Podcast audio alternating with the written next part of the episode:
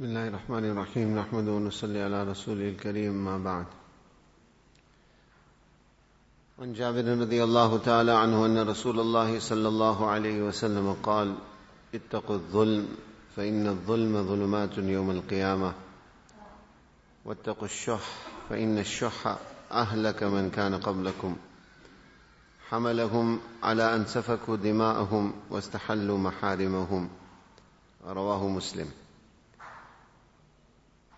This hadith, we began the discussion yesterday. Jabir radiallahu ta'ala anhu narrates that Rasulullah sallallahu alayhi wa sallam said, Ittaqu dhulm. Abstain from all forms of oppression. As we mentioned, the words Rasulullah sallallahu alayhi wa sallam used when prohibiting us from zulm and oppression is the word ittaqu, which comes from the word taqwa or wiqaya, which means, as we know, the meaning of the word taqwa is very, very vast, very comprehensive. It's normally a term that we use in our relationship with Allah subhanahu wa ta'ala. There is an element of khashiyat, of fear in it.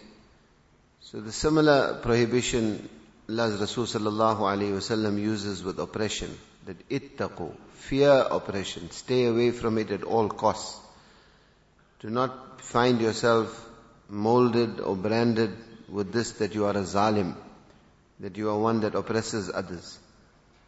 Why? فَإِنَّ الظُّلْمَ ظُلُمَاتٌ يَوْمَ الْقِيَامَةِ Rasulullah sallallahu alayhi wasallam said that zulm, oppression, will take on the form of several layers of darkness on the day of judgment. Allah Ta'ala tells us in the Quran, يوم ترى المؤمنين يوم ترى المؤمنون والمؤمنات يسعى نورهم بين أيديهم وبإيمانهم بشراكم اليوم جنات Allah Ta'ala says the true believers on the day of judgment يسعى نورهم بين أيديهم وبإيمانهم on their right hand side, on their left hand side, in front of them, from every direction they will be enshrouded with light, with nur on the day of judgment. And those who will be the oppressors, those who will have usurped the rights of others, we find that contrary in this hadith of Rasulullah sallallahu alaihi wasallam, completely different imagery is created. That of total complete darkness on a day when obviously the need for nur, for light will be very, very intense and very great. When it comes to uh, dhulm, we find that this term also is used in many places in the Quran and ulama ikram have mentioned that zulm and oppression takes on very different forms. One is obviously the height of zulm, the greatest form of zulm. Allah Ta'ala says, shirka la dhulmun azim. That to ascribe partners with Allah subhanahu wa ta'ala, this is zulm azim. This is the greatest and the highest form of zulm and oppression. Then there is what we call dhulmul ibad, where a person has to oppress the slaves of Allah subhanahu wa ta'ala, his fellow human beings. Here, ulama ikram say, no, and there are two types, generally, if you have to look at it from a broad aspect. One is dhulm bitarkil wajib lahum. There are certain compulsory rights which fellow human beings, those whom we come into contact with, particularly if they are Muslims or believers, they enjoy over us. To not fulfill any of those obligatory rights, that is a form of zulm. Example, Allah's Rasul sallallahu alayhi in one hadith he mentioned, the reason I'm mentioning this is because it's pertinent to our dealings with one another. Find very often you take a loan from somebody, you're owing somebody some financial obligation. One is you don't have the means. If you don't have the means, at the time of procuring the loan, if your intention was to defraud or do the person down, that is a form of zulm. That is a form of oppression. However, if you were sincere and innocent, you procured the loan with the genuine intention to pay it back, there was some dire need or necessity, then circumstances conspired to put you in a situation now where you are unable to pay the person back, then obviously you make some sort of reparation with that individual, get some time, etc. That is, that won't constitute zulm. But more often than not, we find that debtors are in a position to pay their creditors, but still they make them beg. Still they make them go to all sorts of difficulties, resort to legal counsel, resort to people interceding, etc., getting people to contact this person that please pay back what you owe. And we find that very often the person has the means to pay back, but he is unnecessarily delaying. This will constitute a form of zulm. Clearly in the hadith of Rasulullah Nabi said, Matalul ghani zulmun. He said, if you have the means to discharge your debt and you still delay, you still make the debtor beg you for payment, Allah's Rasul said, this is zulm. This is also a form of oppression. The other type of zulm which ulama ikram mention is the more conventional type when it comes to dealing with the slaves of Allah subhanahu wa ta'ala, with your fellow human beings. عدوان عليهم بأخذ بأخذ المال one is where you directly oppress the person by taking something of his that does not belong to you or بانتهاك حرماتهم or by you defiling their dignity or their honor. In other words, spread malicious rumors about somebody, make ghibat about somebody, speak bad about somebody, attack the dignity and honor of your fellow Muslim, this is also zulm. This is also a form of oppression. To take, usurp his wealth, or in any way to harm his dignity or honor, this will constitute zulm.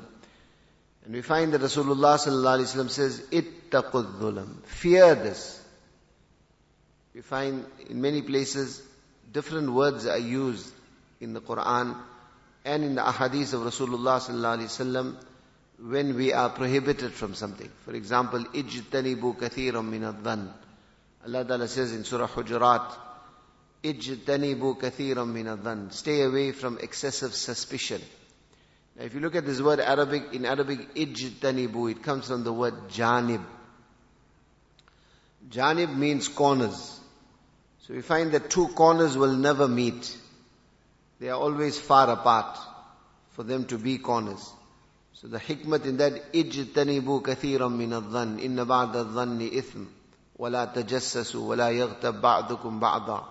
Allah Ta'ala says, like the word janib, like two corners will never meet, distance yourself from excessive suspicion. Because excessive inna ba'da dhanni ithm. At times suspicion will take the form of guna and sin. Wala tajassasu. Do not spy on one another. Wala yaghtab ba'dukum ba'da. Do not make ghibat of one another. Now if you look at this verse of the Quran Allah Ta'ala says ijtanibu. Stay away. Janib. Distance yourself. Then wala tajassasu. Do not be suspicious of one another. Do not spy on one another. وَلَا يَغْتَبْ بَعْضُكُمْ بَعْضًا Do not make ghibat of one another. So the word la, this is prohibited. The word janib, distance yourself. We find that if you compare these types of prohibition, this is an even higher level of prohibition. Where Rasulullah says, ittaqu, fear this, fear this, distance yourself from this at all costs. Do not be a zalim. Do not be an oppressor. In one hadith, Nabi Sallallahu says, Ittaqi da'wat al-madlum. If you are going to oppress somebody, and that man is going to raise his hand, he's going to make dua, he's going to curse you, he said, fear that dua. Ittaqi da'wat al-madlum. فَإِنَّهُ لَيْسَ بَيْنَهُ وَبَيْنَ اللَّهِ hijab. Because there's no hijab. There's no veil between this dua and Allah subhanahu wa ta'ala. And in some riwayat it comes, Allah Ta'ala tells the Mazlum, I will help you, if not now, later on. So this is something, my respected brothers, we have to take stock of. Take these ahadith seriously. Am I oppressing somebody? Whether it's your wife, whether it's your children, whether it's your business associates, whether it's your staff at home, the way you speak to them, the way you interact with your fellow Muslims, the way you interact with your fellow human beings. At all costs, do not fall into the saf of those who are oppressing others. in your financial dealings, in your social dealings, etc. Some of us, mashallah, our financial dealings are 100% in order, but our tongues are very loose. We hurt people constantly. We defile the, the, the dignity and honor of people constantly. All these are types of zulm and oppression. And Rasulullah said, fear this, distance yourself from this. Why? فَإِنَّ الظُّلْمَ ظُلُمَاتٌ يَوْمَ الْقِيَامَةِ Because this will take on the form of intense darkness on the day of judgment. And then as we mentioned previously, shuh, miserliness, coupled with greed, this is also a form of zulm and oppression, wherein you are holding back the rights, financial rights. People are in need, and Allah Ta'ala has given you the means to assist them. Obviously, there are those that rights that are obligatory, zakat, etc. And normally in the month of Ramadan, a lot of emphasis is placed on zakat. From the type of questions that people are asking recently, we find that still there is a great deal of ignorance when it comes to the masail of zakat. And it is very, very important for us to learn the masail of zakat. This is, zakat comes from the word tazkiyah. Tazkiyah means a form of purification. By discharging our zakat correctly, we are actually purifying our wealth. Not only purifying it, we are protecting our wealth. Allah subhanahu wa ta'ala will protect your wealth. Your wealth will be purified. There is such fadilat, such virtues in the discharging of zakat. Already run out of time, but just very briefly. We find one verse of the Quran, Allah Ta'ala, wherein the injunction of zakat is mentioned. خُذْ مِنْ أَمْوَالِهِمْ صَدَقَةً تُطَهِّرُهُمْ وَتُزَكِّيهِمْ بِهَا Allah Ta'ala instructs Rasulullah sallallahu alayhi wasallam to collect zakat from the believers. خُذْ مِنْ أَمْوَالِهِمْ صَدَقَةً The sadaqah refers to zakat. In this verse, already two of these benefits that I mentioned, Allah Ta'ala mentions, تُطَهِّرُهُمْ Allah says, we will purify them. وَتُزَكِّيهِمْ بِهَا Tazkiyah is a higher level of purification. So the wealth will be purified, wealth will be protected. But what is ajib about this verse is that Allah Ta'ala instructs Rasulullah Sallallahu Alaihi Wasallam two things in this verse. One is Allah's Rasul Sallallahu Alaihi Wasallam is instructed by Allah to enact the injunction of zakat, the collecting of zakat. خُذْ مِنْ أَمْوَالِهِمْ صَدَقَةً Collect zakat from them. Then there is a second command to Rasulullah in this verse that those that discharge their zakat, salli alayhim. Now what is salli alayhim? Salla, salli is normally we associate this with salawat, with durud upon Rasulullah sallallahu. Inna Allah wa malaikatahu yusalluna ala nabi. Allah in His malaika sends salawat. Allah sending salawat is rahmat. Salawat of the malaika is dua. They make dua for Rasulullah sallallahu alaihi wasallam. Ya ayyuhalladhina amanu sallu alayhi. Allah Ta'ala commands the believers, you also send salawat on Rasulullah sallallahu alayhi wa Ya ayyuhalladhina amanu sallu alayhi. O you who believe, send salawat on Rasulullah sallallahu alayhi wa And Allah's Habib sallallahu is commanded by Allah that you also send salawat. For who should you send salawat? Salli alayhim. Send salawat for those who discharge their zakat.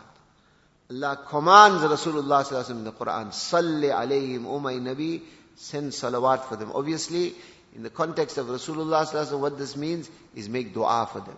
So you want the dua of Rasulullah Allah's Habib is commanded by Allah, Salli alayhim, send salawat upon those who discharge their zakat. So one, it is obligatory. There's no leeway. Two and a half percent, there's no leeway in that. But very, very importantly is to understand how to discharge zakat, find out from the ulama, make sure our zakat is being discharged correctly, and understand that in all that, if we do it happily, if we do it from the bottom of our heart, if we do it correctly, we are getting the du'as of Rasulullah sallallahu alaihi wasallam.